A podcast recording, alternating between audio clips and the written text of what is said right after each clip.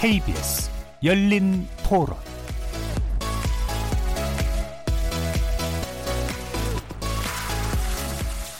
안녕하십니까. KBS 열린 토론 정준입니다.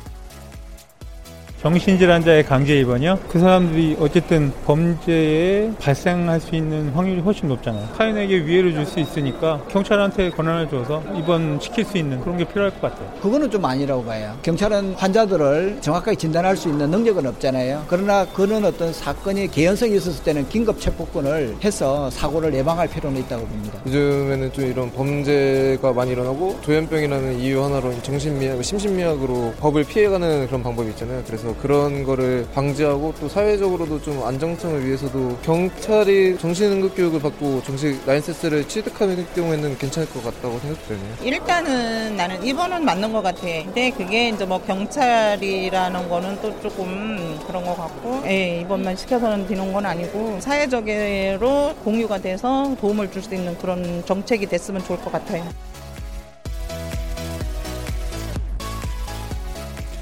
자, 거리에서 만나본 시민들의 다양한 의견 잘 들어보셨죠? 오늘 토론할 주제는 바로 정신질환자 치료의 사각지대 우리 사회의 해법은입니다.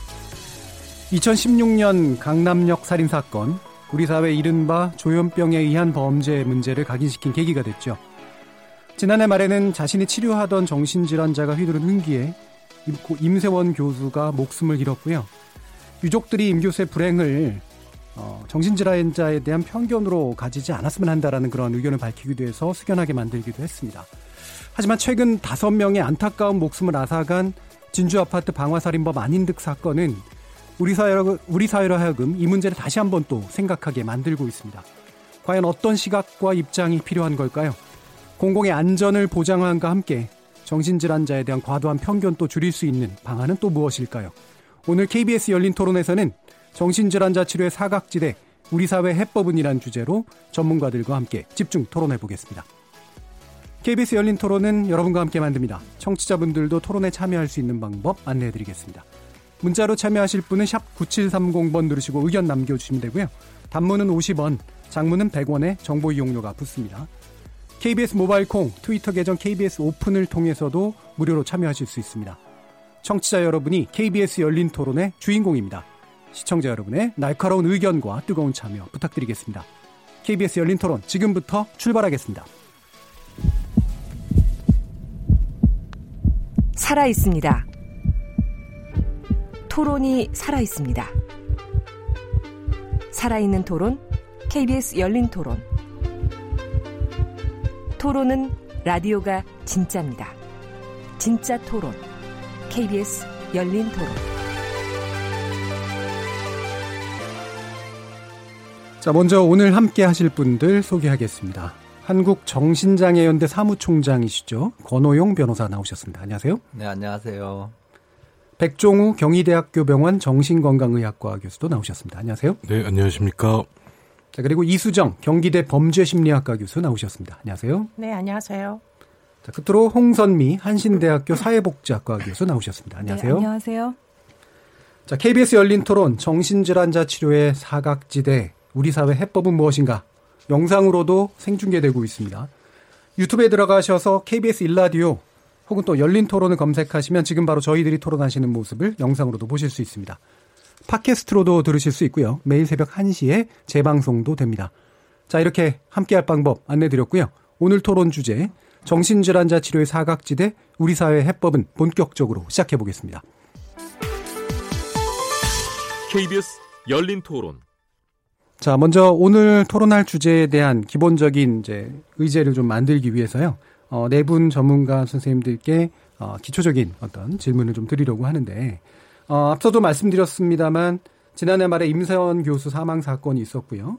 또 2주 전에는 진주 안인득 사건이 있으면서 그 뒤로도 이제 이와 유사한 사망 사건이 또 발생을 했습니다. 어, 일련의 불행한 일들, 즉 정신질환자에 의해서 발생했다라고 보여지는 그런 범죄에 대해서 어떻게들 보고 계신지 의견을 듣도록 하겠는데요. 먼저 가나다 순으로 권 변호사님께 먼저 여쭙겠습니다. 네. 어, 이번에 이제 어, 정말 국민 여러분들이 또 사망하고 또 어, 상해를 입은 그런 어, 중요한 그리고 중대한 사건이 발생해 가지고 모두들 이제 충격에 쌓여 있고 또 굉장히 그 안전 문제에 대해서 그 위험하게 생각하고 어 이런 시점에서 어 조금 이제 저는 이번 어 사건을 또 생각하면서 좀 정신 건강 문제하고 또 범죄 문제하고 이걸 어 좀 구분해서 생각했으면 하고요. 예. 왜냐하면 어 정신 질환은 항상 또 국민의 한 25% 정도가 다 경험한다고 하고 또 범죄는 또 항상 어 일어나는 건데 그게 꼭 정신 어 질환으로 치료받고 있던 사람에 의해서 또 범죄가 저질러졌다고 하면 그게 굉장히 사람들의 그 어떤 어 관심을 불러 일으키고 언론이라든지 이런 데서 집중적으로 보도하고 어 다만 그 사건의 전후는 또 자세히 우리가 국민이 일반적으로 그 잘 알지도 못하고 일단 정신질환, 범죄 이렇게 연결되니까 어 정신질환자는 엄마 범죄 위험성이 있다 이런 어 사, 이런 이제 착시를 가질 수가 있습니다. 그렇지만 통계 수치로도 정신 어, 질환자가 범죄할 어, 비율은 한 15분의 1 정도 일반 어, 국민들보다 한 15분의 1 정도밖에 되지 않고 또 그것도 아주 특별하게 감정되는 경우는 아주 숫자가 아주 적습니다. 그래서 이 뭐 범죄자도 정신 치료를 받을 수 있는 거고 또 일반 어, 국민도 정신 치료를 받을 수 있는데 꼭 범죄자가 정신 치료를 받다 받다가 사고를 일으켰다 하면 어, 이건 굉장한 그냥 그 언론에 또 스포츠를 받고 또 뒷골목에서 항상 일어나는 뭐 음주 우발 사건이라든지 또 서로 격정에 의해 살해한 사건이라든지 아니면 또 의도적으로 굉장히 어떤 사회적으로 많은 사람의 피해를 입은 어, 이런 사건들보다 어, 정신 어, 질환으로 인한 사건이 더 많은 시각을 어, 불러 일으키고 그래서 결국 모든 초점이 거기에 쏠리니까 해법도 좀 잘못 나올 수 있지 않을까 좀 우려하고 있습니다. 예. 그러니까 범죄와 정신질환의 문제를 직접적으로 연결하는 것은 좀 조심할 필요가 있다라는 의견을 주신 것 같고요. 어, 다음으로는 백종우 교수님 말씀 들어보겠습니다. 네, 지금 어, 권호영 변호사님 말씀하신 것처럼 이제 어, 중증 정신질환에서 이제 강력 범죄가 상당히 낮은 거는 분명한 팩트입니다. 예. 근데 이제 이런 사건이 일어났을 때 이제 피해를 입은 국민이 일반적인 범죄라면은 뭐 원한 관계가 있다든지 뭐 이해 관계가 있다든지 무슨 이유가 있고 그것 때문에 이제 방어할 좀 시간을 벌기도 하는데 이 경우에는 이제 증상과 관련돼서 뭐 윗집에서 벌레를 보낸다, 뭐 뇌가 연결돼 있다 이런 일반 국민은 이해하기 힘든 피해망상이나 환청과 관련이 돼서 어, 전혀 무고한 시민이 희생되다 보니까 아, 국민들의 어떤 뭐 분노라든지 불안과 공포 같은 것들은 어, 이해할 수 있는 면이 있다고 생각합니다. 예. 더구나 이제 어, 이 경우에는 특히 어, 진주 사건 같은 경우에는 2주 전에 형이 어, 입원을 시키려고 모든 노력을 다하는데 그 비자 입원의 세 가지 방법인 보호 의무자에 의한 입원 또 이제 어, 형이 직계가족이 아니니까 거절되고 응급 입원도 경찰에 의해 진행되지 않았고 행정 입원조차도 거절되고 보니까 어, 국민들 입장에서 이게 과연 이게 안전한 사회냐, 우리도 이런 일이 있을 수 있지 않냐는 불안이 커지고 있고, 이럴수록 오히려 사실 어, 충분히 지역 사회에서 살 수 있는 중증 정신장애인에 대한 편견이 커지기 때문에 저희가 이제 사회적으로 빨리 안전한 대책을 마련해서 어, 국민과 또 환자와 가족 모두를 보호할 수 있는 이런 방안을 만드는 것이 중요하다고 생각합니다. 예. 그러니까 국민적인 분노나 불안감을 이제 대처할 수 있는 사회적 측면들은 일단 중요하다라는 어, 의견을 주셨고요. 어, 다음으로 이수정 교수님 의견 들어보겠습니다. 네, 어, 저는 지금 이슈가 결국에는 지금 계속 뭐 가는 곳마다 입원 자의 입원 입원이냐 아니면 강제 입원이냐 이런 이슈로 수렴이 되는데 저는 예. 좀그 적절하지 않다 저는 음. 개인적으로 이렇게 생각합니다. 이건 사실은 그 정과력이 있는 폭력적인 정과력이 있는 사람을 왜 제대로 관리를 못하느냐 이 예. 음. 이슈라고 저는 생각을 해요. 제가 이제 범죄학자이다 보니까 예. 지금 안인득 씨 같은 경우에도 그 전에도 흉기 난동을 부렸었고 예. 그러면 이미 이제 그와 같은 기록이 존재했었는데 뭐 물론 뭐 정신질환과 완전히 무관하진 않지만 음. 그런 위험을 공공을 상대로 한 위험이 왜 국가에 의해서 관리가 제대로 안 되느냐 저는 이게 더 심각한 문제라고 보여요. 예. 그러다 보니까 그와 같은 위험 관리를 못하다 보니 결국 발생한 불안이 음. 결국에는 잘못 잘못된 정신질환자에 대한 탓으로 음. 지금 분출되는 게 문제라고 보이거든요. 그렇기 때문에 이 문제를 두, 어, 두 문제를 구분을 안 하고 예. 뒤죽박죽으로 섞어 놓으면은 결국은 이유 없는 조현병 환자들에 대한 혐오감 뭐 이런 현상으로 충분히 이제 발전할 수가 있는 거예요. 예. 그런데 여러분이 말씀하셨지만 조현병 환자 모두가 위험한 건 절대 아닙니다. 더욱 더구나 치료를 받는 조현병 환자들은 얼마든지 사회생활이 가능해요. 그렇기 때문에 지금 이 문제를 이것을 뭐 정신 건강의 문제로 수렴을 시키는 동안은 답이 안 나온다. 예. 라는 입장입니다. 그거보다는 법무행정에서 빈틈을 메우고 경찰의 역할에 대해서 좀 더 원론적으로 경찰이 할 수 있는 역할의 한계를 두고 필요하다면 검찰이나 법원에서 해야 되는 일을 좀 더 세분화를 해야 되는데 그거를 뒤죽박죽 섞어가지고 경찰이 문제를 파악을 해가지고 정신보건 시스템 안으로 뭐 여러 가지 위험을 전달을 음. 해달라. 예. 경찰은 그런 능력이 없어요 애당초에. 음. 그러다 보니까 그런 것들을 전제로 한 모든 시스템은 돌아갈 수가 없습니다 기본적으로. 예. 예. 자, 기본적으로 이건 1차적으로 범죄의 문제다. 그리고 예방할 수 있었던 범죄에 대해서 행정력이 발휘가 됐었느냐라는 부분을 따져볼 필요가 있다는 의견 주셨고요. 마지막으로 홍선미 교수님 의견 들어보겠습니다. 네, 저 이수정 교수님 의견에 전적으로 공감하고요. 좀 더 큰 틀에서 저는 안전의 문제, 우리 사회가 여러 부분에서 안전의 사각지대들이 많지 않습니까? 이런 부분에서 이 문제도 좀 어, 봐야 된다는 것이고요. 사실은 저희가 어, 어떤 대책을 세우는 데 있어서 상당히 세심함이 필요합니다.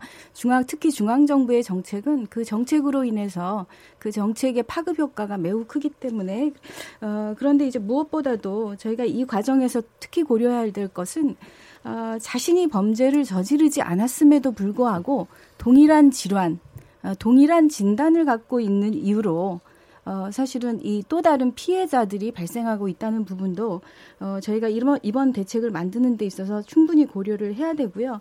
어, 사실은 저는 이번 사건 나면서 저희가 힘겹게 힘겹게 인권이 앞으로 나가는 아, 그런 과정에서 아, 이런 사건 하나로 상당히 뒤로 갈 수 있는 아, 상황이다. 이 부분을 잘 현명하게 우리가 어, 대응해 나가야겠다. 그래서 전 국민의 안전이라는 부분을 어, 어떤 어, 분노에 대한 어, 대응 이런 것보다는 좀 더 근본적인 어, 대책 차원에서 우리가 이런 부분 피해자가 없도록 고려하고 정말 상시적인 안전을 지켜낼 수 있는가 어쩌면 사후적인 대책을 통해서 우리가 이것들을 해소하려는 것은 아닌가 이런 부분이 상당히 음. 좀 우려가 됩니다. 그렇죠. 분노에 이제 대응하려다 보니까 이제 사후 약박, 네. 약방문적인 이제 이런 측면들만 자꾸 강조되는 그런 요소들도 분명히 있는 것 같습니다. 예, 간단히 네 분의 이제 의견을 좀 들어봤고요. 어, 뭐 오늘 우리의 토론은 뭐 정치적인 견해라든가 이런 차이로 인해서 발생되는 건 아니니까 개별의 어떤 해법이랄까, 예, 접근법 이런 데서의 어떤 세세한 차이들이 좀 있을 것 같고요. 어, 그런 내용도 위주로 이제 좀 살펴보겠습니다.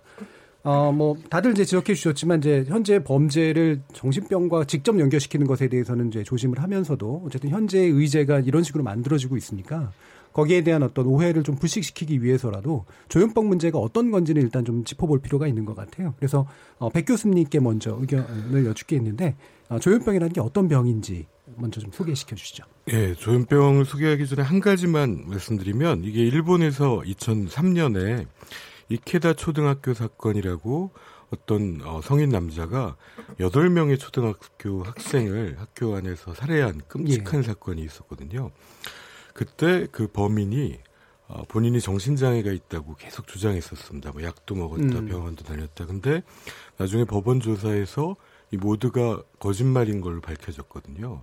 어, 약도 전혀 먹지 않았고, 그래서 결국 가명을 위해서 이걸, 어, 이제 거짓을 얘기했고, 이 사람은 사이코패스인 걸로 밝혀졌습니다. 예. 그래서 지금 이제 수사가 완전히 되지 않은 상황에서 너무 이제 조현병이라는 음. 눈으로만 보는 거는 저희가 한번 다시 생각해 봐야 될 것 같고요. 근데 이제 조현병은 이제 중증 정신질환 중에 대표적인데, 어, 여러 가지 생물학적, 어, 사회적, 심리적 요인의 복합적으로 발생하는 어, 마음의 병 또는 뇌질환이라고 할 수 있는데 대표적으로는 이제 뇌 신경 전달 물질인 도파민의 조절 이상과 관련이 돼서 이제 환각이나 환청이나 또 피해 망상이나 즉 행동의 이상 같은 것이 나타나는 이제 사고 장애입니다. 과거에 이게 정신분열병이라고 불렸는데 저희가 편견을 줄이기 위해서 개명을 했고요. 어, 이게 1950년대에 항정신병 약물이 개발된 이후에 약물의 효과가 이제 한두 달 복용하면 되게 한70% 정도 효과가 있고요. 여기에 이제 정신사회적 프로그램이 같이 어, 붙을 경우에는 얼마든지 지역사회에서 어, 살 수 있는 이런 질환으로 인식되고 있습니다. 예. 기존의 그 정신분절증이라고 부르는 것이 조현병이라는 명칭으로 바뀌면서 이렇게 실제 완화된 효과 같은 게 좀 있나요? 어, 무엇보다도 그런 변화를 음. 이제 어, 당사자 환자분들과 이제 가족들이 원했기 때문에 저희가 예. 어, 환자분들과 상의도 하고 설문조사도 하고 만들게 됐고요.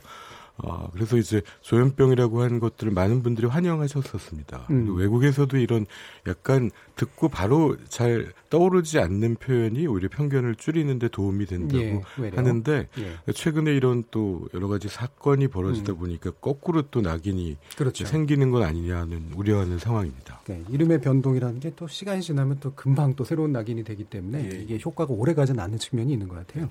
또 이제 방금 이제 지적을 해주셨지만 어, 이 사실 이제 정신, 그러니까 얼마 전에 있었던 PC방 살인 사건 같은 경우에는 외려 이제 어, 이 범죄자가 어, 자신을 이런 뭔가 그 정신병이라든가 이런 걸로 해가지고 외려 이제 죄를 좀 감형받으려고 한다라는 시도가 있다는 식으로 해서 또 반대 양상이 벌어지기도 했기 음. 때문에 이건 사안에 따라 굉장히 좀 다른 것 같아요. 그래서 이 범죄 관련된 부분은 좀 더 뒤에 다루고요.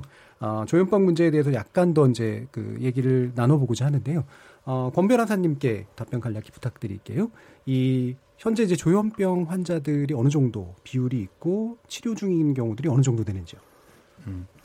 제가 어 사실은 이 문제는 오히려 저보다 박, 백종호 교수님이 더 전문 가신데 계속 얘기하시면 안 어쨌든 제가 예. 아는 범위 내에서 예. 답변 드리면 되게 뭐 어느 사회는 한 1% 정도의 조현병 환자가 음. 있다고 보고요. 그럼 우리나라 5천만 인구면 한 50만 명 어, 정도 이제 조현병 환자라고 하는데 어, 그런데 이제, 어, 저는 이제 장애단체 입장에서 어떤 조현병이란 이런 병명보다는 어, 실제로 이분들이 그 장애를 가지고 살아가는 중증 정신질환자라는 이런 예. 개념들이 있는데, 어, 이제 보통 그 뭐 여러 연구 조사에 의하면 한 48만 명 정도 음. 이렇게 보고, 어, 그런데 문제는 그 중에 한 10, 어, 뭐죠, 한 10만 명 정도는 장애 등록이 돼 있는데, 음. 나머지는 장애 등록도 안 되고, 지역사회에서 일은 못 하면서, 어, 뭔가 제대로 뭔가 도움 없이 살아가는 분들이 어, 그렇게 많다는 거죠. 또 병원에 입원해 있는 분들이 한 8만 어,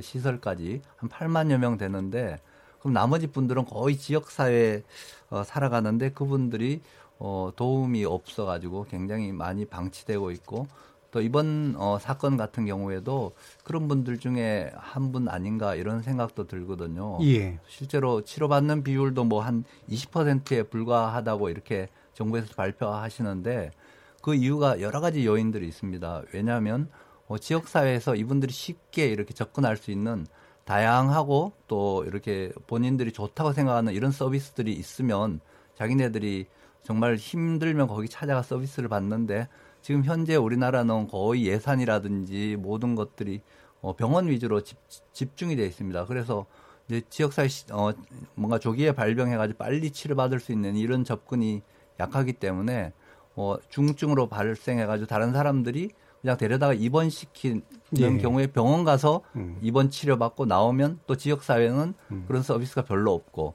이런 상황이라서 예. 그게 어, 큰 문제고 이번 사건을 계기로도 사실 지역사회 다양한 그 인력들이 그 환자 옆에서 직접 돌보고 상담도 해주고 뭐 여러 가지 돌봄에 대한 다양한 서비스가 개발된 것들이 있거든요. 그런 것들에 대해서 정부가 빨리 그걸 좀 뭔가 예산도 투입을 하고 인력도 그쪽에 예. 배치될 수 있도록 제도적 그리고 모든 어 그 그런 어 이런 서비스에 그런 개선이 필요하다고 생각이 됩니다. 예. 일단 그 한 1%라고 하는 게 이제 추정이죠. 그러니까 네. 실질적으로 진단받은 숫자는 아니고요. 여러 가지 통계에 이제 근거를 해서. 근데 일단 치료를 받는 비율이 낮은 거는 이제 분명한 것 같고 치료를 받지 못하게 되는 그런 여러 가지 이유들에 대해서 또 이제 말씀을 주신 것 같습니다. 자, 그러면 이제 이 관리 체계 문제로 이제 본격적으로 좀 들어가서요. 예, 논의를 이제 진행을 하려고 하는데요. 어, 지금 이제 2017년 정신건강복지법이 이제 시행이 됐는데 이 핵심적인 목적은 이 정신질환자 인권을 좀 보호하는 이제 그런 쪽이었습니다. 아까 이제 인권의 향상의 방향으로 어쨌든 진행돼 왔다라는 언급도 주셨는데요. 그게 이제 어, 이 강제 입원을 시키거나 입원 동의를 구해야 되는 그런 조건들에 관련된 것인데 이게 보호 의무자의 입원 동의 내지 이제 정신건강 의학과 전문 2인 이상의 동의 그다음에 또 지자체장의 판단 이런 요건들이고 그리고 나서 그게 충족이 되면 입원 적합성 심사위원회에 또 어, 심사를 받아야 되는 이제 그런 과정까지 이제 들어가 있습니다. 그래서 나름대로 인권을 좀 지키고자 하는 노력이 이제 이 법에 반영이 됐는데 이게 오히려 다른 문제를 발생시키고 있다. 그러니까 치료를 받지 못하게 만드는 문제를 어, 나타낸다라고 하는 그런 지적도 좀 일부 있습니다. 여기에 대해서 의견을 먼저 좀 여쭐게요. 어, 이 부분은 방금 또 권 변호사님 먼저 얘기해 주셨으니까 백 교수님 먼저 의견을 들어보도록 하겠습니다. 예, 그 1900, 어, 사실 95년에 정신보건법이 우리나라에서 처음 제정이 되는데요. 그전에는 많은 중증 정신장애인이 다 비인가 요양시설이 있었습니다. 어, 법이 제정되면서 이제 어, 정신과 병원으로 입원하게 되는 이동이 벌어지거든요. 이게 그때는 진보였을 겁니다. 예. 근데 이때는 이제 권위주의 시대였기 때문에 이 국가를 믿지 않았거든요. 음. 그래서 민간에 이걸 맡겼습니다.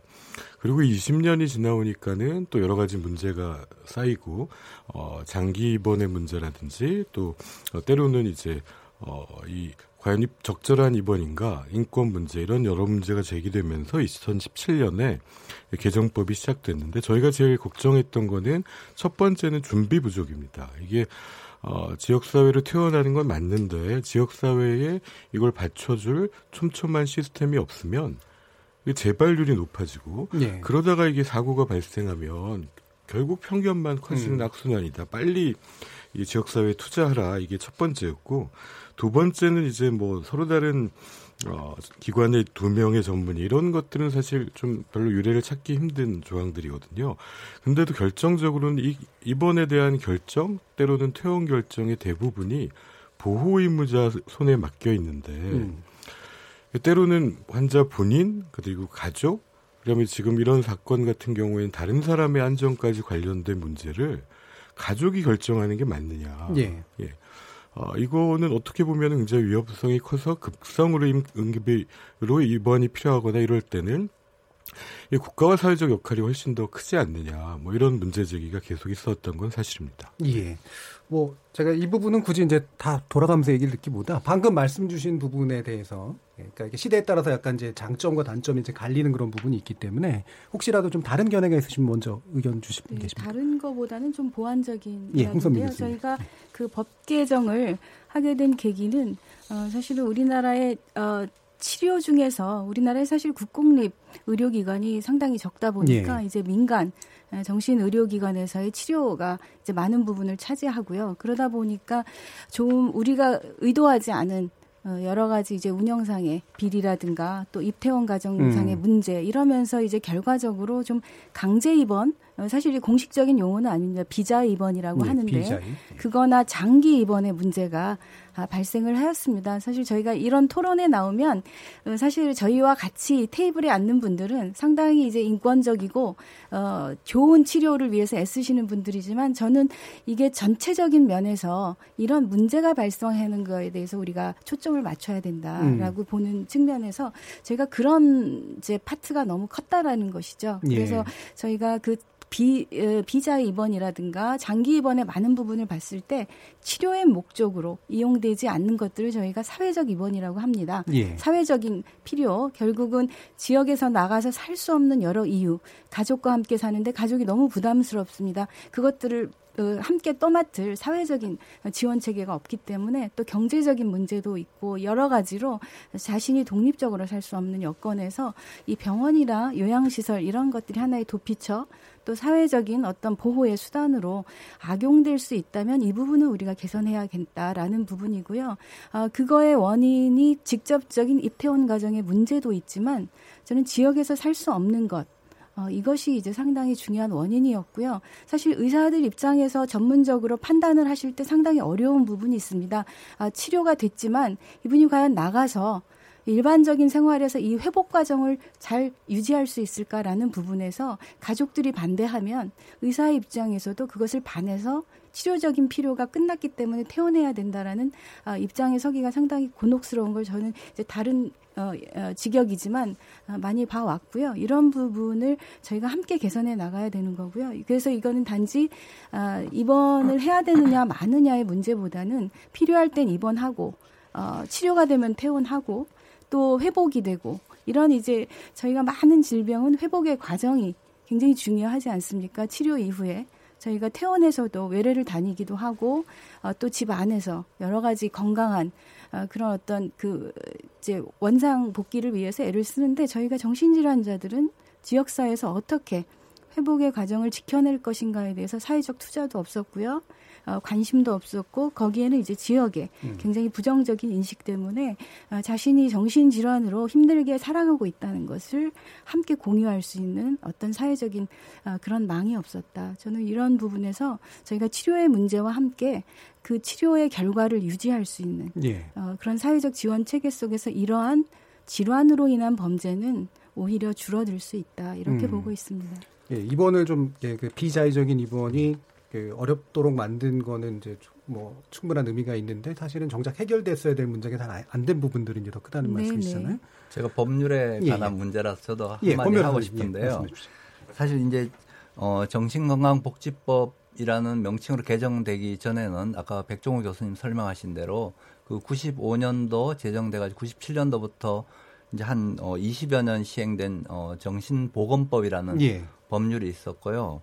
어, 그 정신보건법이나 정신건강복지법이나 그게 말하자면 이게 이 환자 중심이 아니고 이 공급자 중심이다. 그 내용을 보면 예, 공급자면 병원? 뭐 병원이라든지 뭐 요양원이라든지 예, 예. 아니면 전문가들이라든지 이런 이제 그 법을 내용을 음. 보시면 대개 다 그런 규정들 뭐 정신병원 설치에 관한 규정, 예. 요양원 설치에 관한 규정, 비자 입원에 관한 규정, 음. 뭐 주로 이런 내용으로 돼 있고 뭐 심지어 강뭐 어, 전기 충격 치료라든지 음. 또 외과 수술이라든지 뭐 이런 좀 뭔가 강제적이고 어, 어 요즘 국제사회에서는 좀 비인도적이다 하는 이런 치료법까지 거기에 나열돼 있지만 정작 환자들이 원하는 서비스에 관한 내용들이 거의 없습니다. 그 정신보건법이나 정신보건 복, 어, 건강복지법이나 이제 복지법이 들어간 거는 어, 2016년도 개정에서 거기에서 이제 복지 서비스에 관한 장이 들어가긴 했지만 사실은 그게 그 예산이 어 그러니까 정부에서 의무적으로 배정하지 않아도 되는 그런 임의 규정으로 돼 있어서 실제로 법 개정 시행 후에도 어 이 그 분야의 예산이 거의 배정이 되지 않았습니다. 그러니까 제가 참 아쉬운 거는 이 법을 개정할 때는 분명히 강제 입원을 어렵게 하고 음. 그리고 환자들을 많이 그 지역 사회로 퇴원시켜 가지고 요즘 얘기하는 community care를 하려는 의도였다고 생각이 되는데 예. 그럼 그때부터라도 당장 시급하게 지역사회에 그런 여러 가지 부족한 인프라, 환자들이 나가서 살 수 있는 그리고 거기서 치료받을 수 있는 이런 인프라를 만들어야 되는데 음. 정부가 그 점에 있어서는 사실 굉장히 소홀히 했던 것 같고요. 그 점이 굉장히 아쉽고 실제로 작년에 우리가 전국적으로 실태 조사를 해보니까 이제 정신건강복지법 시행 이후로 한 1년 만에 그 비자 입원율이 한 70% 가까이 됐는데 한 38% 그러니까 거의 한 30% 이상이 어 그러니까 자발, 자발적인 입원이 늘었다는 거거든요. 예. 늘었는데 실제로 퇴원 환자는 전체 한 4%밖에 안 돼요. 그래서 조사를 해보니까 이분들이 나갈 나가서 살 것도 없고 나가면 할 것도 없고 또 준비도 안 돼 있고 그렇기 때문에 어 그러니까 이분들은 사실은 지역사회에 나와 살아도 될 분들이 병원 안에 있다는 거거든요. 병원 예. 안에 있으면 어쨌든 국가의 건강보험 재정이라든지 의료급여 재정이라든지 국가의 세금이 계속 그쪽으로 나가고 있는데 지역사회 살아갈 사람은 지역사회에 뭔가 자립해서 독립된 인격으로 직업도 가지고 이런 어, 사람으로서 살아가야 될 기본적인 이게 안 되면서 병원에만 있을 수밖에 있는 현실이 지금 이번 사건과 같은 거하고 연결된다고 생각이 됩니다. 예, 그러면 방금 말씀 중에 그러니까 그 사실은 안으로 가서 치료를 받아야 될 분들이 이제 바깥에 있는 경우도 있고, 그다음에 바깥에서 좀 뭔가 이렇게 지역 사회 함께 살아가시는 게 훨씬 좋을 분들이 이제 그런 선택, 그러니까 안으로 들어가는 선택을 하거나 아니면 이제 가- 강제 입원되거나 뭐 이런 경우들도 있고 이제 이런 미스매치 되는 경우들이 많이 있나요? 근데 어, 문제는 지역 사회가 너무 비어 있다는. 예. 그렇죠. 지역 사회에. 필요한 예. 서비스 인력들이 배치가 되고 그거는 다양한 서비스가 필요하거든요. 이번 이제 안인득 씨가 뭐 꼭 범죄 이런 걸 떠나 가지고 그분들이 평소에 막 그 막 사회 불만이라든지 또 그리고 망상이라든지 이런 증상을 호소하면 전문가들이 수시로 방문하면서 그분 상태도 알아봐주고 또 뭔가 약 네. 치료를 안 하면 좀 뭔가 권유도 해보고 또 아니면 그 peer support라 이런 개념이 있는데 동료라는 거는 회복자들도 있고 또 가족들도 있거든요. 실제 예. 진주에 그 가족 어, 단체에서 그분들을 방문해 가지고 좀 이렇게 상담도 하고 약 치료도 권유하고 이렇게 한 적이 있다 그러더라고요. 그만큼 그 지역 주민들과 그 지역에 기반한 여러 서비스들이 굉장히 많은 예. 것들이 어, 개발이 돼 있는데 우리나라는 극단적으로 정신 의료기관의 재정 96%약 5조 원 이상 된 재정 96% 지역사회는 4% 정도 뭐 작년에 많이 늘었는데도 3천억 정도밖에 안 되거든요. 정신 의료기관은 거의 4조 8천억 예. 어, 5조 어, 되는 이런 돈이 병원에 쓰인다. 병원이나 의료기관의 서비스 거의 약물 치료거든요. 약물 치료에만 그만큼 쓰이는데 다른 서비스 상담도 필요하죠. 이분들 옆에 돕는 것도 필요하죠. 예, 그리고 알겠습니다. 심지어 이런 위험 예. 안전 관리도 예산이 쓰여져야 되거든요. 근데 그쪽으로 예산이 배정이 안 되고 있는 거예요. 그러니까 예. 인프라가 없으니까 이런 일이 예, 터질 예. 수밖에 대통령 이제 말씀 주신 그 지역 사회에 서포트해 주는 그 지원해 주는 구조의 부재 문제가 핵심이라고 보시는데 어쨌든 이게 이제 인권을 보호하는 그러니까 정신질환자 인권을 보호하는 측면에서뿐만이 아니라 사실은 사회로 돌려보내서 사회 속에서 뭔가 문제를 해결하도록 만드는 그 요소가 지금 안 되고 있는 거잖아요. 그러면 우리 약간은 범죄하고 좀 연결시켜 보면 아까 이수종 교수님도 잠깐 그런 모습, 말씀을 주셨지만 이 자꾸 이제 이런 입원 요건, 강제 입원 요건 같은 것들을 얘기하는 게 범죄 예방과 직접 연결되는 식으로 좀 지금 많이 얘기가 되고 있단 말이죠. 어떻게 보세요? 이런 식의 그 법적 제도라고 하는 게? 그러니까 강제 입원이 범죄 예방과 직접적으로 뭐 연관성이 있느냐 예. 질문은 근데 제가 느낄 때는 정신보건복지법으로 위험을 관리하겠다는 건 제가 느낄 예. 음. 때는 좀 어려운 얘기로 예. 보여요. 아, 권 변호사님 말씀대로 정신보건적 차원에서 보면 지역사회에 좀 미리부터 나가가지고 음. 입원을 그러니까 이제 교도소도 마찬가지의 일종의 사회로부터의 격리인데 예. 기간이 길어지면 길어질수록 사회 내 재발은 실패합니다. 예. 그러니까 기가 기간이 길면 나가서 할 수 있는 일이 없어지는 음. 거예요. 너무 많은 시간을 입원을 하든 구금이 돼서 보내기 때문에 그렇기 때문에 그 기간을 최소한으로 줄이는 게 음. 사실은 정신보건에 굉장히 중대한 목표가 사실 돼야 되거든요. 예. 원론적으로 보면 그러면은 지금 이제 입원과 퇴원이 사실은 이렇게 무자르듯이 O 아니면 X로 지금 의사결정을 하게 돼 있거든요. 예. 세모는 없습니다. 문제는. 음. 근데 제가 생각할 때는 세모가 많아져야 된다는 생각이 음. 들어요. 그러니까 밤에 약 먹고 자는 거는 병원에서 해도 낮에는 나가서 지역사회 활동을 아주 자유롭게 네. 할수 있게 지역사회 activity를 굉장히 많이 만들어서 이분들이 좀 자발적으로 인생을 스스로 살 음. 수 있는 기회를 일단 준 다음에 뭐 일종의 이제 형사정책으로 보면 뭐 halfway house 중간 처우의 개념이죠. 예. 그런 다음에 사회로 돌려보내야 준비가 된 상태에서 가족도 이분들을 받아들여 가지고 일원으로 이제 뭐 활동을 할 수 있게 이제 수용을 할 수가 있는데 문제는 퇴원을 하면 즉시 뭐 그냥 지역 사회로 이렇게 확 던져버리는 음. 상황이 되니까 가족도 준비가 안 돼 있고 당사자도 어떻게 생활해야 될지 모르고 음. 약만 먹어라는 사실은 충분하지가 않은 거죠. 예, 그러니까 예. 그 부분을 해결을 해주셔야 될 거예요. 음. 그 부분에 대해서 그 핵심적인 그 원인의 하나는 재방, 재정 구조입니다. 그렇겠죠. 네, 지금 이런 말씀하신 어, 그 정신재활시설이라든가 정신장애인이 지역사회 복귀를 돕는 인프라가 지금 지방이양 100% 사업이에요. 그래서 결국은 아, 이제 지방자치단체에서 이런 시설들을 만들고 운영비를 지원하고 어, 일- 인건비를 제공해야 되는데 어, 이런 부분에서 어, 사실은 어, 어느 누구를 위한 사업을 가장 단체장들이 우선적으로 할 것인가. 음. 결국은 이제 노인이나 이런 이제 투표에 영향력이 있는 분들인데 그에 반해서 지역 주민들이 원하지 않는 아, 그런 함께 살고 싶어 하지 않은 정신질환자의 사업을 한다라는 거는 이거는 이제 시군구의 차원에서는 굉장히 불편한 부담스러운 부분인 것이죠. 그래서 이런 부분을 재정적인 해소가 안 되는 상황에서는 저희가 이런 이야기를 하는 것이 사실 실효성이 굉장히 떨어지고요. 어, 저희가 사실은 공공성 강화라는 것이 이번 정부에서 굉장히 중요하게 강조되고요.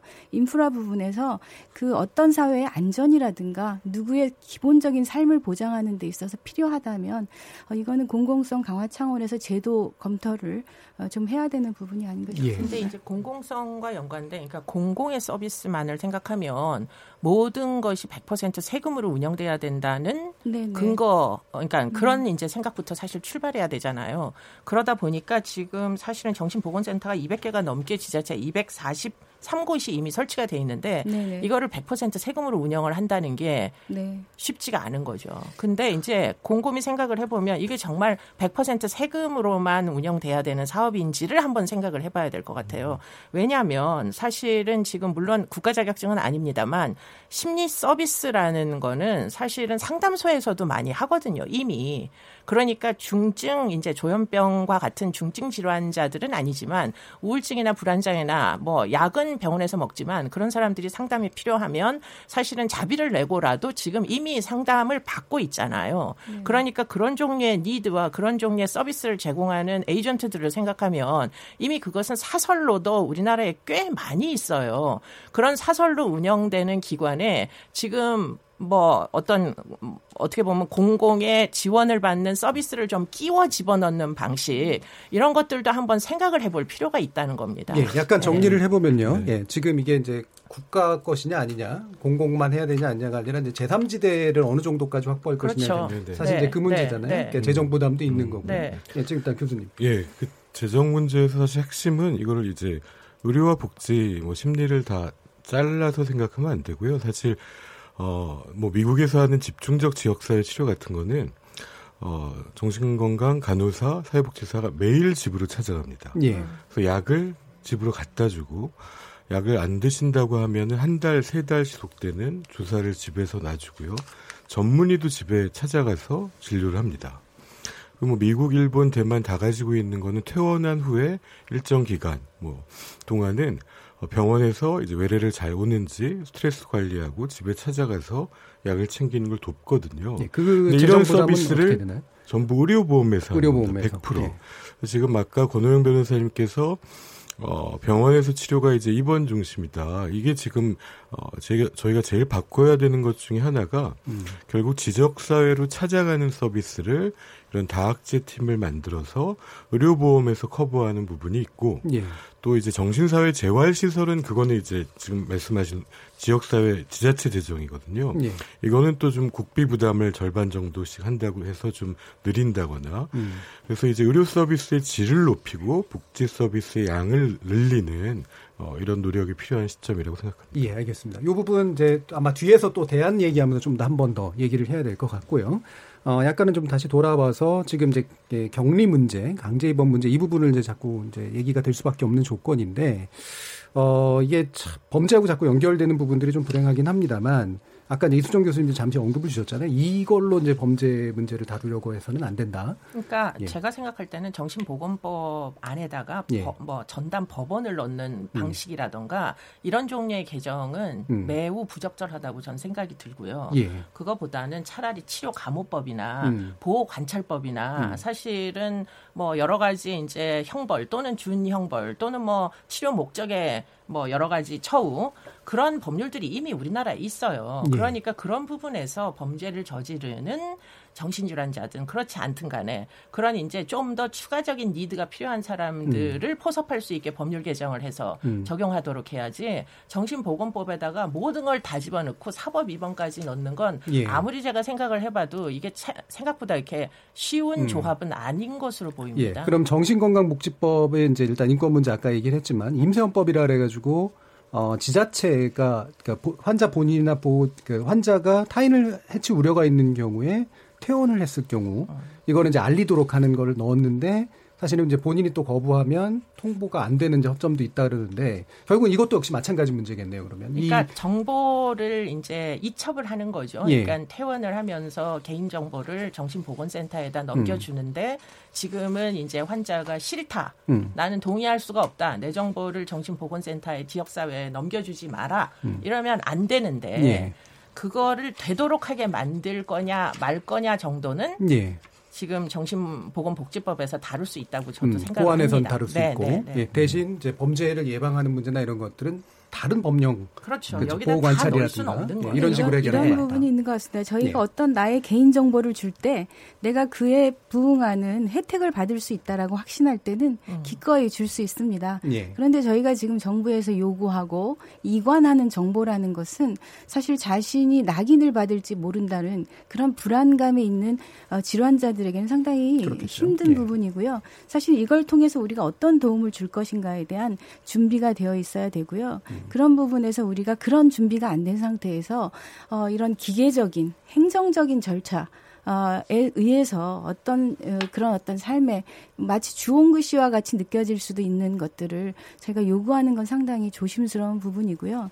이런 부분에서 저희가 입퇴원 과정이라든가 이런 부분에서 이제 퇴원 지원을 하고 지역사회 인프라를 안내하고 또 이후에 어떤 도움을 받을 수 있는가에 대한 다양한 그런 옵션들을 좀 갖춰야 되는데 이 부분이 아까 법 개정과 연결되는 부분인 것 같습니다. 저희가 어, 사실은 정신건강 서비스를 지역에서 확대하자라는 취지로 이 법을 개정했지만 그에 수반되는 예산이나 별도의 조직 같은 것이 없고 기존에 설치되어 있던 센터, 정신건강복지센터로 이런 이제 부담을 고스란히 넘겼는데 사실은 그 센터가 모든 것을 하기에는 굉장히 한계가 있습니다. 아, 그리고 그 센터가 운영되는 내용은 어떻게 보면 정신보건의 영역 에서 시작을 했기 때문에 어, 정신장애인이 회복하는 과정에서 필요로 하는 많은 삶의 지원이 있습니다. 주거도 필요하고 직업도 필요하고 사회생활도 해야 되고 또 교육도 받아야 되고 이런 저희가 다른 어르신들이나 장애인들을 위해서 굉장히 많은 서비스들을 만들고 있는데 과연 정신장애인의 삶을 지원하는 어떤 부분들이 예. 지역에 갖추어져 있는가 이 부분이 저희가 좀 고민할 부분인 것 같습니다. 예, 알겠습니다. 어, 일단 여기까지 앞에 부분까지 토론을 좀 해야 될 것 같고요. 어, 뒤에 이제 대안 관련된 문제는 좀 더 구체적으로 후반부 토론에 어, 이야기를 나누도록 하겠습니다. 지금 여러분은 KBS 열린 토론을 함께 하고 계십니다. 정신질환자 치료의 사각지대 우리 사회 해법은 각 분야의 전문가를 모시고 다양한 생각을 나눠보고 있는데요. 어, 잠시 후 이어질 후반부 토론에서는 우리나라 정신건강 치료 체계 현 상황과 그다음에 해외 사례 등을 참조해서 우리 실정에 맞는 대안이 있는지 한번 어, 의견 나눠보도록 하겠습니다. 전반부 토론 여기까지 진행하고 마치겠습니다. 여러분께서는 KBS 열린 토론과 함께하고 계십니다.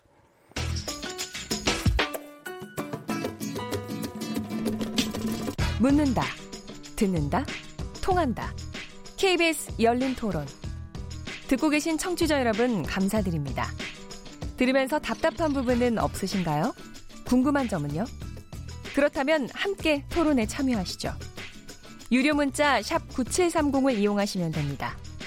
단문은 50원, 장문은 100원의 정보 이용료가 있습니다. 스마트폰 어플리케이션 KBS 모바일 콩을 통해서도 무료로 참여하실 수 있습니다. KBS 열린 토론은 언제나 열려 있습니다. 듣고 계신 KBS 열린 토론은 매일 밤 1시에 재방송됩니다.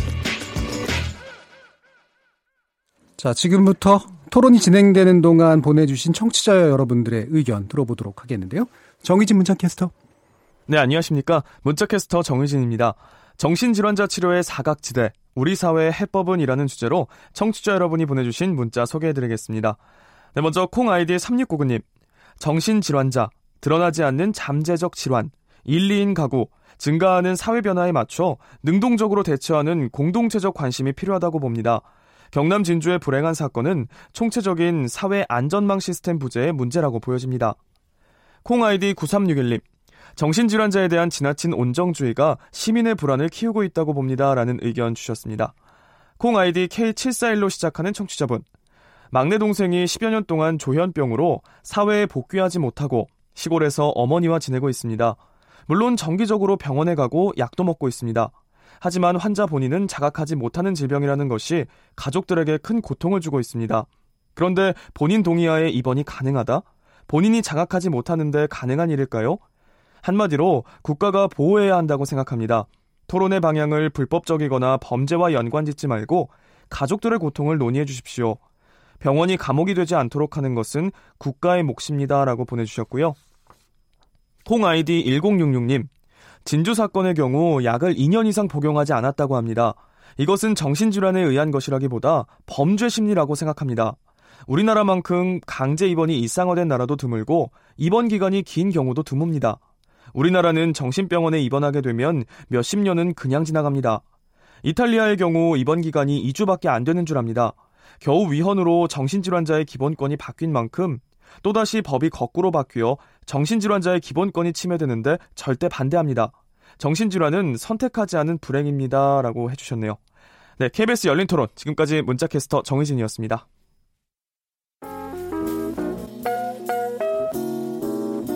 Yeah, yeah. 어, yo. 무엇이든 묻고 진심으로 듣고 마음으로 통하는 여기가 열린 토론 레디오가 진짜 진짜 토론 KBS 열린 토론 예, 청취자 여러분들이 보내주신 의견 잘 들었고요. 어, 깊은 이해를 가지고 계신 분들의 의견도 꽤 많이 있는 것 같습니다. 네, 결국 보면 어, 사실 이 문제는 국가 내지 어, 또는 사회가 좀 책임져야 줘야 될 그런 이제 안전망의 문제라고 이제 인식들을 하고 계신데 문제는 예를 들면 재정 부담의 문제라든가 그다음에 사회 안전망이 실제로 어떻게 만들어질 수 있을 것이냐라든가 이런 식의 걸로 가면 또 상당히 복잡해집니다. 그래서 후반부 토론에서는 우리나라 이제 정신건강 치료 체계의 문제라든가 그다음에 안익 사건으로 어, 두드러진 이런 범죄와 연결에 관련된 문제라든가 예방책 이런 것들을 함께 또 논의해 보도록 하겠습니다. 한국정신장애연대 사무총장이신 권호영 변호사, 경희대학교 병원 정신건강의학과 백종우 교수, 경기대 범죄심리학과 이수정 교수, 한신대학교 사회복지학과 홍선미 교수 함께하고 계십니다. 자, 그러면 이제 언급된 내용들 다시 좀, 좀 갈무리를 해서 어, 진행을 할까 하는데요. 어, 일단은 안익 사건에 대한 이야기를 좀 해보겠습니다. 이게 어, 당연히 이제 많은 분들이 단순히 조현병만의 문제가 아니라 이게 어, 경찰이 개입할 수 있었을 때 못했다라든가 또는 아까 뭐 약을 한동안 안 먹었다는 언급까지 해주셨는데 병원 또는 법무부 개인의 문제 이런 것들이 다 복합적으로 얽혀서 나온 문제라고 이제 보는데 일단은 기본적으로 시스템에 문제가 있다라고 하는 지적에 대해서는 어떻게 보고 계시는지요? 백 교수님. 네, 뭐 아, 아시다시피 이제 세 가지 비자 입원이 다 이제 작동하지 않았는데 그래서 이제 국민들이 불안해하시는 건데 첫 번째로 응급 입원은 경찰이 이제 직무집행법에 의해서 눈앞에서 자타의 위험이 있을 때 보통 작동하거든요. 응급 입원. 예, 예. 아 근데 이제 다른 나라들은 경찰은 안전의 전문가지 정신건강의 전문가 아니지 않습니까? 예. 경찰을 지원하는 제도를 갖춥니다. 음. 그래서 어, 시립병원의 정신과 전문의들이 대기하다가 출동하거나 아니면 최소한 전화를 받아준다든지 뭐 미국에서는 이제 경찰한테 입원, 응급 입원 권한을 주는데 매년 교육을 받고 별도의 라이센스를 받고 상담 자격증까지 땁니다. 이걸 어, 잘 하기 위해서 이런 경찰을 지원하는 제도가 있어야 되는데 그게 없다 보니까 응급 입원도 작동하지 않았고 아, 그 다음에 이제 보호의무자 입원이 가장 큰 문제인데, 이제 앞에도 말씀드린 것처럼 이게 이 결정, 입원을 한다 또는 퇴원을 한다 이 결정을 저희가 가족의 손에 맡겨놓지 않습니까? 그래서 그동안 가족들이 대가족이 다 돌봐왔습니다. 예. 근데 지금은 이제 핵가족화가 되고 부모님 연로하시고 형제자매 없거나 한 명 있으면 그분들은 또 직계가족이 아니라 입원의 권한도 없습니다. 어, 결국 이 빈 곳들이 늘어날 수밖에 없고요. 이 보호의무자의 선택이 입원을 안 시켰는데 그게 남이 다치는 결과를 초래한다면 이걸 우리가 보호의무자의 책임이라고 할 수 있는 것이냐 아니면 하는 문제가 생기는 거고요. 세 번째는 이제 행정 입원은 원래 시군구청장에 의한 입원입니다. 근데 이거가 우리나라에서는 지금 법적으로는 어 위험성이나 꼭 필요성에 따라서 할 수 있는데 실제로는 가족이 있으면 진행이 안 됩니다. 결국 가족이 있다는 이유로 진행되지 않은 거거든요.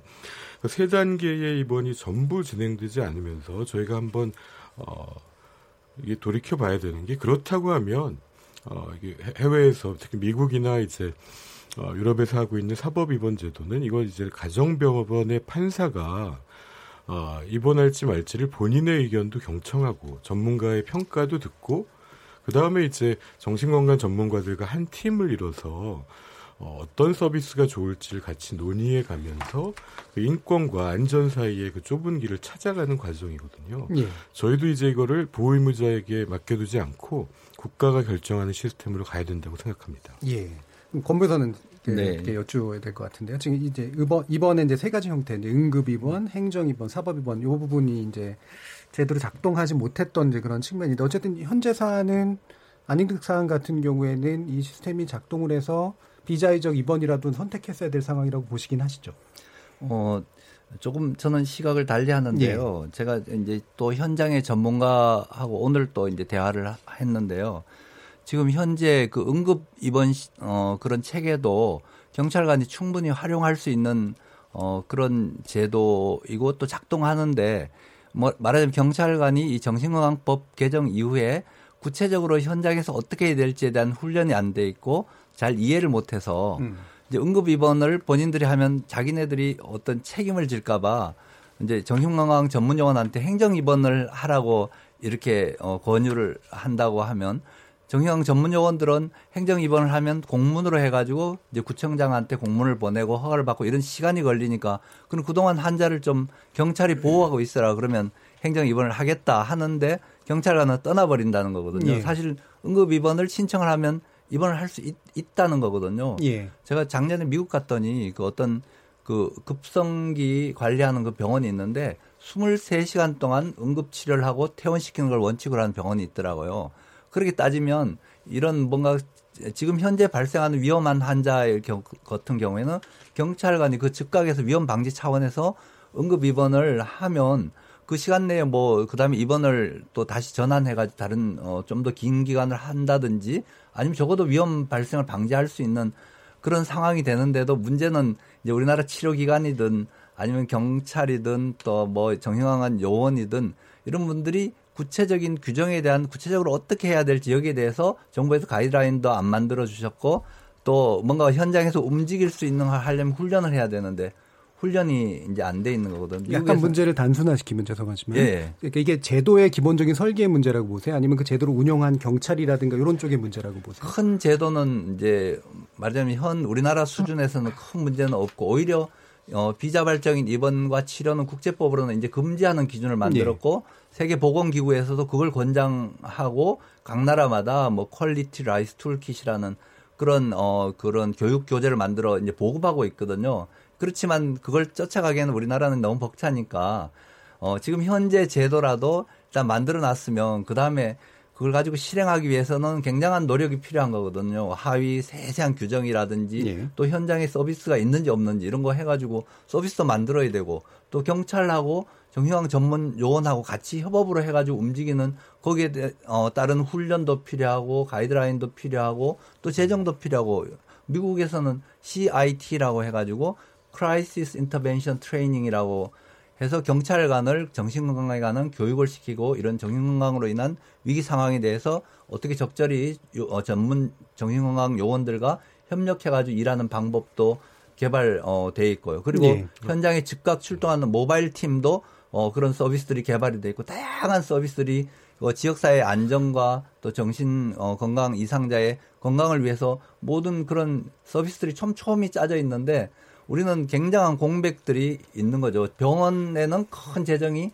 들어가는데 나머지에는 재정이 어, 투입이 안 되는 그런 구조니까 그러니까 우리가 뭐 이렇게 얘기해도 사실은 어, 진작에 이런 사태는 예견이 되는 거죠. 예. 그, 그 하나만 여쭤보면 보호 지금 제도를 얘기하는 타임이니까 보호 의무자 입원에 대해서는 권 변호사님 어떻게 생각하십니까? 어, 보호 의무자에 의한 음. 입원은 지금 이제 문제는 보호 의무자가 너무 벅차죠. 환자를 음. 어, 본인들이 데리고 있으면 벅찬데 그분들을 도와주는 걸 좀 생각을 해야 될 것 같아요. 사실 보호 의무자가 우리나라 그동안 굉장한 이 정신질환자들의 지역사회 돌봄에 그 중대한 책임을 지고 너무 지쳐 있고 힘들거든요. 근데 이분들도 연세가 들어서 돌아가시면 형제들은 또 잘 보호하기 어렵거든요. 그런데 어, 여러 가지 그 지금 우리 규정상으로도 형제들은 어, 좀 입원시키기도 좀 어렵게 돼 있습니다. 그러니까 보호자 그리고, 예. 쪽으로는 아무래도 어려울 것 같다는 말씀이신 거죠. 그렇죠. 그러니까 이거는 어쨌든 공공 체계로 가는 건 음. 맞고 그래서 지난번 개정도 사실은 행정 입원이라든지 응급 입원이라 이런 쪽을 많이 강화한 쪽으로 변화된 거였거든요. 근데 저는 좀 다른 생각도 예, 홍성민 하는 교수님. 것은 저희가 사실 안인득 씨가 사건 발생한 이후에 정신 질환자라는 것이 파악이 됐고 만약에 거꾸로 시간을 돌려서 우리가 어, 일상적인 생활 속에서 이런 분들을 어떻게 발견할 것인가 어, 조현병이 있는지 없는지를 사실 모르는 상태에서 어떻게 강제 치료로 연결할 것인가의 갭들이 굉장히 중요한 부분이라고 보고요. 예. 어, 이것을 우리가 조현병이 있, 있은 후에 우리가 어떻게 할 것이라는 것은 상당히 이후의 일이라고 봅니다. 아, 그래서 우리가 지역에서 보면 어, 사실은 우리나라는 자살의 문제도 굉장히 심각하고요. 또 타살이나 이런 분노로 인한 어, 사회적 이슈도 커지고 있는데 이런 것들이 지역 안에서 어떻게 접근할 것인가라는 부분은 좀 큰 틀에서 봐야 되고요. 물론 오늘의 주제는 굉장히 좀 전문적인 영역에 국한을 하는 것이 맞긴 하지만 어, 우리나라의 위기 가구라고 하고 취약 뭐 여러 문제를 가진 분들을 위해서 공공 시스템이 있습니다. 읍면동 주민센터에서도 사각지대라고 하는 분들을 발굴하고 저는 이런 시스템이 정신건강 시스템으로 연결하는 아, 그런 연계 구조를 잘 갖추는 게 굉장히 중요하고요. 이쪽에서 이제 필요한 분들에 대한 어, 의뢰를 하면 아까 이제 시청자 인터뷰에서 인터뷰에서도 나타났는데요. 누가 경찰이 이런 분들을 어떻게 정확하게 어, 판단할 것인가의 부분에서 상당히 이제 의문을 가지셨지 않습니까? 예. 네, 누가 어떤 문제로 어떻게 도움을 받아야 될 것인가를 사실 이렇게 펼쳐진 상태에서 쪽집게처럼 짚는 것은 굉장히 어렵습니다. 예, 예. 그래서 정말 어떻게든 우리의 도움이 필요한 분들이 누구인가를 좀 지켜내는 사회 안전망 속에서 정신건강의 문제는 정신건강복지센터나 전문 인프라로 연계하는 아, 그런 구조를 이번 기회에 좀, 어, 좀 공고히 하는 것이 굉장히 중요할 것 같습니다. 예, 기본적으로 이제 그런 문제들이 해결이 돼야 된다라는 거 아마 다들 동의하실 것 같고요. 그럼 요 사안으로 약간 더 예. 좁혀서 말씀을 좀 해보면 좋을 것 같은데 이수정 교수님이 보시기에는 현재 현재 그, 자, 그 정신보건법에 관련된 이 강제 비자의적 입원 제도가 제대로 작동 안 한 면이 분명히 있는데 이게 이런 뭐 사법 입원 제도라든가 이런 것들을 활용했을 때 이게 가능했다 또는 현재 경찰이 그거를 제대로 못 썼다 이렇게 보시나요? 경찰에게 너무 많은 거를 기대하기는 예. 어렵다. 우리나라는 예. 영미법 국가의 경찰권이 아니다를 그렇죠. 꼭 염두에 두셔야 될것 예. 같아요. 뭐 영미법 어, 국가의 경찰들은 법 집행의 강제권을 굉장히 많이 갖고 있습니다. 예. 그렇기 때문에 질서 유지를 굉장히 중요하게 생각하거든요. 음. 그런데 우리 경우에는 사실은 경찰의 재량권이 너무나 제한돼 있습니다. 음. 그렇기 때문에 뭐 흔히 하는 얘기가 지구대에 와서 술 마시고 와가지고 난동 피는 사람 하나를 막을 수 없는 예. 데가 예. 경 지구대인데 거기서 나가가지고 무엇인가를 판단을 해가지고 입원을 하라 말아라 음. 하는 어, 의무를 부과하기에 경찰들을 아무리 교육을 해도 현재로서는 사실은 자신들의 업무에 우리의 한계를 넘는다고 생각을 할 거예요. 네. 그러니까 그런 거를 기대하시는 건 굉장히 어려워서 제가 뭐 여러 가지로 안인득 사건의 그 경과를 한번 봤는데 저도 기본적으로는 이제 정신질환자들이 제대로 된 여러 가지 지역 사회에서 public 그러니까 뭐 서비스를 받기를 원하는 입장이긴 하나 그러나 동시에 그 위협을 가하는 위험을 초래하는 사람들에 대해서는 형사 정책적으로 저는 커버를 할 수 있어야 된다고 생각을 해요. 이번에도 그런 네. 일들이 네. 있었습니다. 그러니까 예. 안인득 씨를 그냥 정신질환자로만 보면 음. 사실은 너무 해결하기가 어렵습니다. 시간도 예. 많이 걸리고. 그러니까 이분의 이제 위험성을 법무부가 이미 알았어요. 음. 2013년도에 이미 뭐 2010년도에 이미 공주 치료감호소에서 흉기 난동으로 들어온 음. 입건된 사람이 뭔가 문제가 있어가지고 공주 치료감호소에 보내가지고 정신 감정 받습니다. 그때 음. 진단명 나왔어요. 조현병인데 편집성이다. 음. 그렇기 때문에 그 편집증적인 누구에게 위해를 받는다고 생각하니까 이제 흉기를 소지하고 다니는 폭력 전과가 이미 생겼어요. 그래서 그때 어떻게 됐느냐? 원래 그래서 상해를 입히면 충분히 징역을 갈 수도 있습니다. 대학생이 얼굴을 다쳤단 말이에요. 네. 그런데 이 사람이 이제 그 정신질환이 있었기 때문에 심신미약 판정을 받았는지는 모르겠지만 징역을 안 가고 보호관찰 3년 처분을 받았어요. 음. 그래서 그 보호관찰 3년 처분을 2013년도까지 보호관찰관이 이 사람의 여러 가지 관리를 했습니다. 그러다 보니까 그때는 치료를 그때 처음으로 입원을 시켜가지고 치료를 받습니다. 그렇기 때문에 관리만 제대로 되면 치료가 제공될 수도 있다는 것이 지금 이 이제 첫 번째 사건으로 우리가 이해하면 되고요. 예. 그래서 13년까지 보호관찰 처분을 받았는데 문제는 3년까지밖에 할 수가 없어요. 음. 만약에 이게 10년 정도가 되거나 부정기형, 영미법 국가에서처럼 부정기형이 됐으면은 아마 보호관찰관이 지금도 진주에서 안인득 사건을 담당하시는 분이 계셨을지도 모르죠. 음.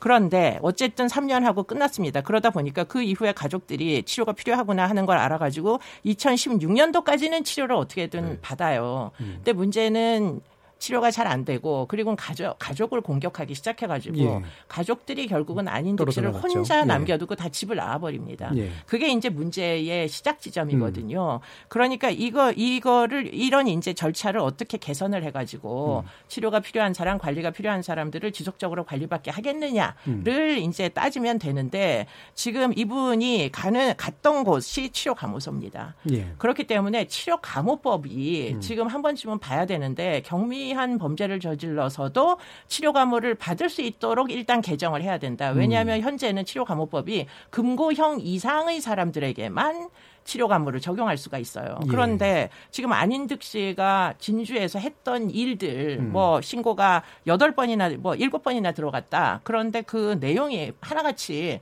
사소한 경미한 범죄예요. 음, 네. 오물 투척 그거는 재산 손괴입니다. 그게 음. 남의 사유재산에다 오물을 투척해서 손해를 입혔으니까 그리고는 여자아이들을 막 쫓아다녔잖아요. 예. 아마도 상당 부분 고통을 받았을 거예요. 음. 뭐 불안을 느끼고 공포를 느끼고 그것도 충분히 경범에 해당하는 법률을 적용할 수 있습니다. 음. 경찰은 법률을 적용하는 전문가예요. 그러니까 일곱 번을 다 사건화를 해버리면은 음. 그러면 경범으로 치료 감호법의 벌금형 이상의 범죄라면 그러면은 일단은 입건이 되고 그 다음에 후속 조치가 있을 수 있다는 걸 경찰이 알았으면은 예. 그러면 아마 사건화를 시켰을 거 아니에요. 음. 그러기 위해서는 아까 말씀하신 사법 입원 제도도 이 대목에서는 사용할 수가 있습니다. 예. 그러니까 사법 입원이라는 걸 일종의 즉심 형태로 운영하는 음. 거예요. 경찰이 입건을 해서 필요하다고 하면 유치장에 있다가 빠른 속도로 법원을 거쳐서 미국은 그렇게 합니다. 멘탈 헬스 코트라는 데는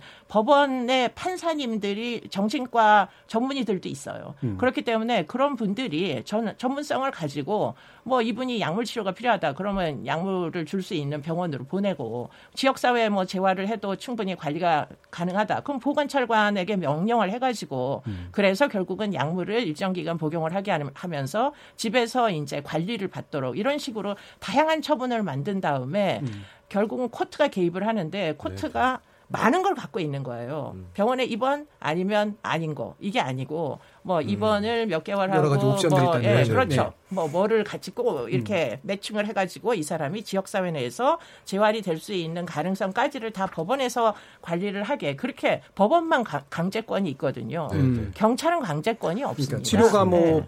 법도 좀 손을 좀 봐야 될 필요가 음. 있고 그럴 때 이제 아까 말씀하셨던 이제 사법 입원이 이제 연결시키면서 이제 그게 뭔가 효과성이 그렇죠. 좀 생긴다는 거죠. 네, 예, 예. 네. 뭐, 백 교수님. 어, 뭐 일단 이수정 교수님 말씀 처럼 이제 그때 이 최소화해야 되지만 이 강제 치료라는 게 음. 어, 그거 인신 구속을 하는 거 아닙니까? 그럼 이거를 가족이랑 음, 의료진이 결정할 일이 아니라 기본적으로는 법원에서 결정해 줘야 되는 일이라고 생각하고요. 예. 법원이 하니까 무조건 강제로 해야 되는 게 아니라 아, 지금 말씀하신 것처럼 최대한 강제 입원을 피하기 위한 것부터 먼저 권고합니다. 심지어는 사법 입원 제도가 있기 때문에 설득이 더 잘 된다고 영미권의 분들은 얘기합니다. 이 제도가 예. 있으니까 이렇게 해서 신청을 해서 진행할까요? 아니 뭐, 아유, 그냥 자의로 입원하는 게 좋겠습니다. 이렇게 음. 설득되는 경우가 더 많고요. 또 입원을 권하기 전에 외래치료 지원제를 먼저 권해서 집에서 치료받으러 다니고 하는 게 어떻겠냐고 하는 것부터 시작하는 거거든요. 그리고 어, 사실 보호 관찰이 끝난 다음에 이거는 어, 일본의 정신건강복지법에는 보호관찰이 끝나면 무조건 도지사에게 통보하게 돼 있습니다. 네, 외국은 경찰에게 예, 통보하게 돼 예, 있는 저희는 뭐 이게 있어요. 지금 예. 이런 게 안 돼 있다 보니까 음. 말씀하신 것처럼 형법으로 막아야 될 것들, 특히 이전에 범죄력이 있는 분들은 이건 정말 형법으로 해야 됩니다. 예. 근데 이런 이분 안인득 씨만 해도 치료받는 6년간은 한 건도 사고가 없었던 거거든요. 예. 그걸 저희가 유- 주의해야 음. 된다고 생각합니다. 그리고 근데 2019년 2주 전에만 정신건강 전문가가 봤다면 어 이거는 프로파일러가 표현한 거에 의하면 이제 윗집에서 뭐 벌레를 보낸다는 피해 망상, 환청 이런 것 때문에 위험성이 있었지 않습니까? 예. 그때 입원이 결정됐다면 음. 이거는 상당히 예방 가능한 사고였다고 보여지기 때문에 예. 이때에 입원할 수 있는 제도로 바꾸는 거는 굉장히 시급하다고 생각합니다. 예, 근데 모든 정신질환자들에게 사법 입원을 적용해야 그렇죠. 되는 건 예, 절대 예, 아니에요. 절대. 예. 그러니까 알겠습니다. 그 음. 부분을 좀 예, 예. 신경을 써서 그렇죠. 예, 범죄 이력이 있는 누구에게 상태고. 사법 예. 위반이라는 게 필요한지를 축소를 현저하게 필요한 사람한테만 적용되게 이렇게 예. 해주셔야 될 것 같아요. 예, 그 부분이 알겠습니다. 좀 논란이 예, 되는 홍 교수님 것은 마무리. 네, 예. 네, 우리나라가 사실 이런 새, 어떤 새로운 제도를 도입함에 있어서 항상 좀 충분하지 않았다. 또 입원 치료라는 것이 필요함에도 불구하고 왜 이렇게 많은 정신장애인들이 이런 불신을 갖고 예. 지역 사회에서 이렇게 버티는가? 라는 부분에 이제 우리가 어, 관심을 둔다면 이 새로운 사법 어, 입원 심사를 도입함에 있어서 과연 이런 판결을 내리는 전문성을 충분히 갖고 있는가에 대해서 그런 이제 어, 전문 어 이제 판사나 이런 이제 인력 체계가 잘 되지 않을 수도 있다라는 우려가 상당히 음. 큰 부분이고요. 이런 과정에서 어, 상당히 어떻게 보면 형식적인 통과 의례처럼 그것들을 공고히 하는 인신 구속의 장치로 돼서는 안 되고요. 물론 이 제도는 저희가 오랫동안 검토를 했고요. 외래 치료 명령제나 이런 것 과 같이 검토를 했는데 이제 해외 이런 사례들을 실제로 진행함에 있어서 그 좀 성공적인 것과 그렇지 않은 것을 비교해 볼 때는 이게 단순하게 어떤 것만을 결정하는 것이 아니라 그 과정에서 충분한 지원이 있었는가. 예. 네, 그것을 수반하는 어, 설득하고 납득하고 받아들이며 회복의 과정으로 어, 필요한 어, 이런 판결이 내려지고 그, 그 과정에서 이제 많은 분들은 어, 지역사회에서 지금 비어 있는 부분 어, 이런 분들이 여전, 여전히 이제 같이 가야 된다 예, 이런 생각이 듭니다. 네. 자, 나머지 세 분 마무리 발언 들을 텐데 한 3, 40초 정도뿐이 안 되겠습니다. 예, 권보사님. 네. 어, 어, 제가 뭐 이수정 교수님 아까 말씀하신 대로 범죄 문제는 범죄로 다뤄야 되고 또 현장에서 일어나는 위험은 즉각 어, 음. 가서 어, 대처할 수 있는 건 사실 경찰력인 거거든요. 그런 측면에서 어, 이번 사건하고 어, 정신치료 문제는 조금 구분했으면 좋겠고 예. 다만 어, 지금 이제 제도를 바꾼 지 어, 한 1, 2년밖에 음. 안 됐거든요. 안 됐는데 그 제도를 구체적으로 어디에 문제가 있는지 구체적으로 하위 규정으로도 충분히 다룰 수 있는데 굉장히 크게 또 사법 위반이라는 걸 큰 걸 꺼내고 나와가지고 얘기를 하는데 만일 진단이 잘못되고 또 판단이 잘못되고 이러면 그건 어떻게 뭔가 고칠 수 없는 방법이 되거든요. 예. 지금 거기에 둘 다 조금 여러 가지 문제를 가지고 있는데 사법 위반을 지금 갑자기 이렇게 변화시키면 그건 오히려 더큰 예. 문제고 아까 어, 계속 말씀드렸듯이 예, 현장에서 실제로 할 수 있는 방법을 가지고 하도록 그걸 정말 그 훈련하고 어, 또 조사하고 또 대응하고 이런 좀 성실성 있는 국가 행정과 또 모든 보건 어, 체계가 됐으면 예, 좋겠습니다. 이수정 교수님. 네, 뭐 일단은 저는 지역사회 재활이 현저히 강화돼야 된다고 생각합니다. 이거 이렇게 가지고는 진짜 영원히 돌아오지 못하게 하는 수밖에는 대안이 없다는 얘기밖에는 예. 할수 없기 때문에 음. 지역사회 재활을 하기 위해서 국가 예산이 정말 많이 투입돼야 된다고 저는 생각합니다. 예. 음. 자, 백종원 교수님 마지막. 네, 그 고 임세원 교수 사건 이후에 유족들이 마음이 아픈 사람들이 이제 쉽게 치료와 지원을 받을 수 있는 환경으로 나가야 되는 걸 유지로 얘기한 바 있습니다. 아, 이런 시기에 사실 그 마음을 가지기 쉽지 않지만 가장 중요한 부분이고 그래서 이제 이 부분은 의료와 복지 서비스가 함께 어, 문제를 해결하면서 지역사회에 많은 서비스가 생겨서 좋은 치료 환경을 만들어야 스스로 치료받을 수 있게 되고요. 음. 하지만 꼭 필요한 경우에는 안전이 반드시 확신, 확보될 수 있다는 확신이 있고 이게 보호 의무자가 아니라 국가가 결정하는 쪽으로 가야 이런 패러다임의 큰 변화와 함께 음. 저희 정신질환이 있는 분들의 삶의 질이 나아질 수 있지 않을까 생각합니다. 예, 지역사회 역할 그리고 국가 지원이 또 지역사회 역할에 집중되는 그런 측면들에 대해서 모두 잘 말씀해 주신 것 같습니다. KBS 열린 토론 오늘은 정신질환자 치료의 사각지대 우리 사회 해법은 무엇인가 라는 주제로 어, 함께 네 분의 전문가와 토론해 봤는데요. 한국정신장애연대 사무총장이신 권호영 변호사, 백종우 정, 경희대학교 병원 정신건강의학과 교수, 그리고 이수정 경기대 범죄심리학과 교수, 홍선미 한신대학교 사회복지학과 교수 네 분 감사합니다. 모두 수고하셨습니다. 자, 그리고 참여해주신 시민 논객, 청취자 여러분 모두 감사드리고요. 어, 청취자 여러분들과 함께 만드는 열린 토론 내일 저녁 7시 20분에 다시 찾아뵙도록 하겠습니다. 지금까지 열린 토론의 정준이었습니다.